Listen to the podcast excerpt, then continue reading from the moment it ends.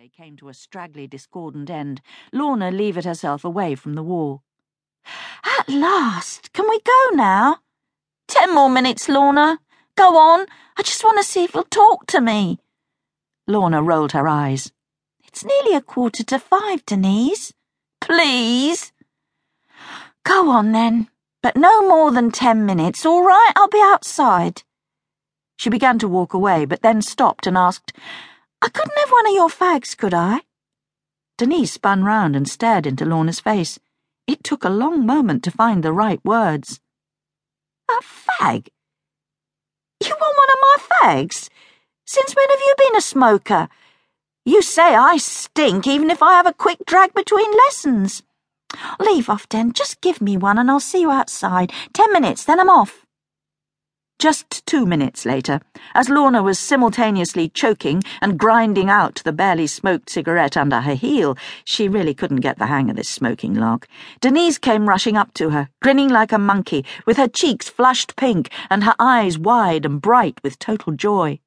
Lorne, you'll never guess what. I've only got off with him, Terry Flippin Robbins, and I've got a date tonight. You're coming too. You're going with Paul Miller, his mate from the fifth form over at George Green. Denise was practically squealing with pleasure. I can't believe it! Tonight!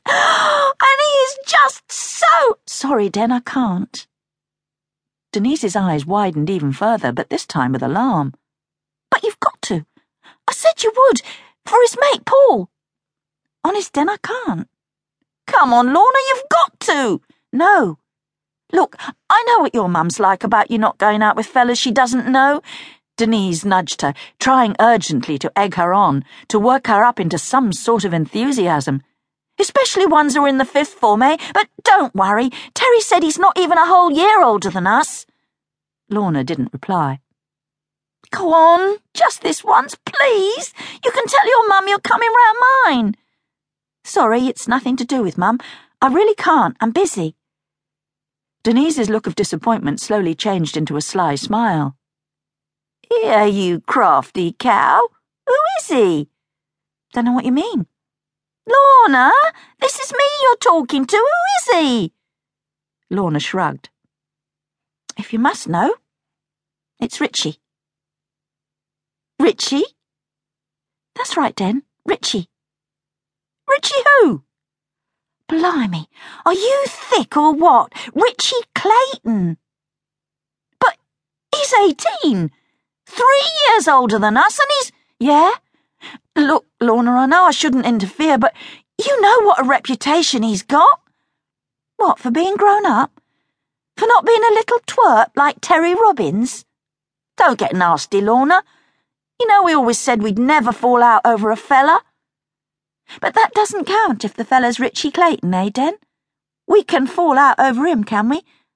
That all right, is it?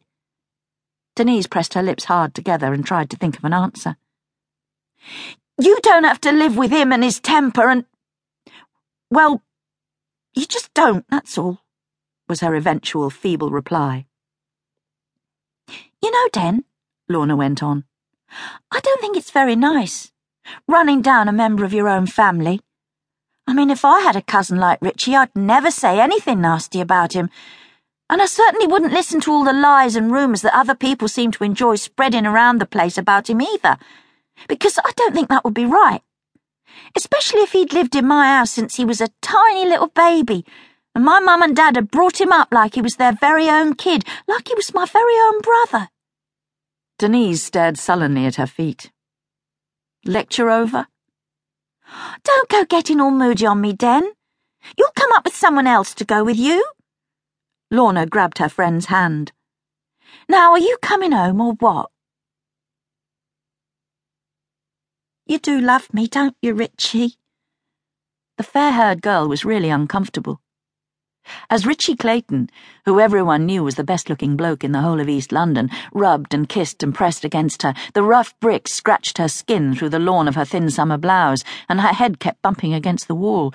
But she didn't dare move in case he got annoyed and lost interest. She had been dying for Richie to take notice of her for months, and she wasn't going to risk upsetting him now. Tell me you love me? Don't start talking silly. Richie breathed the words into her neck, then paused.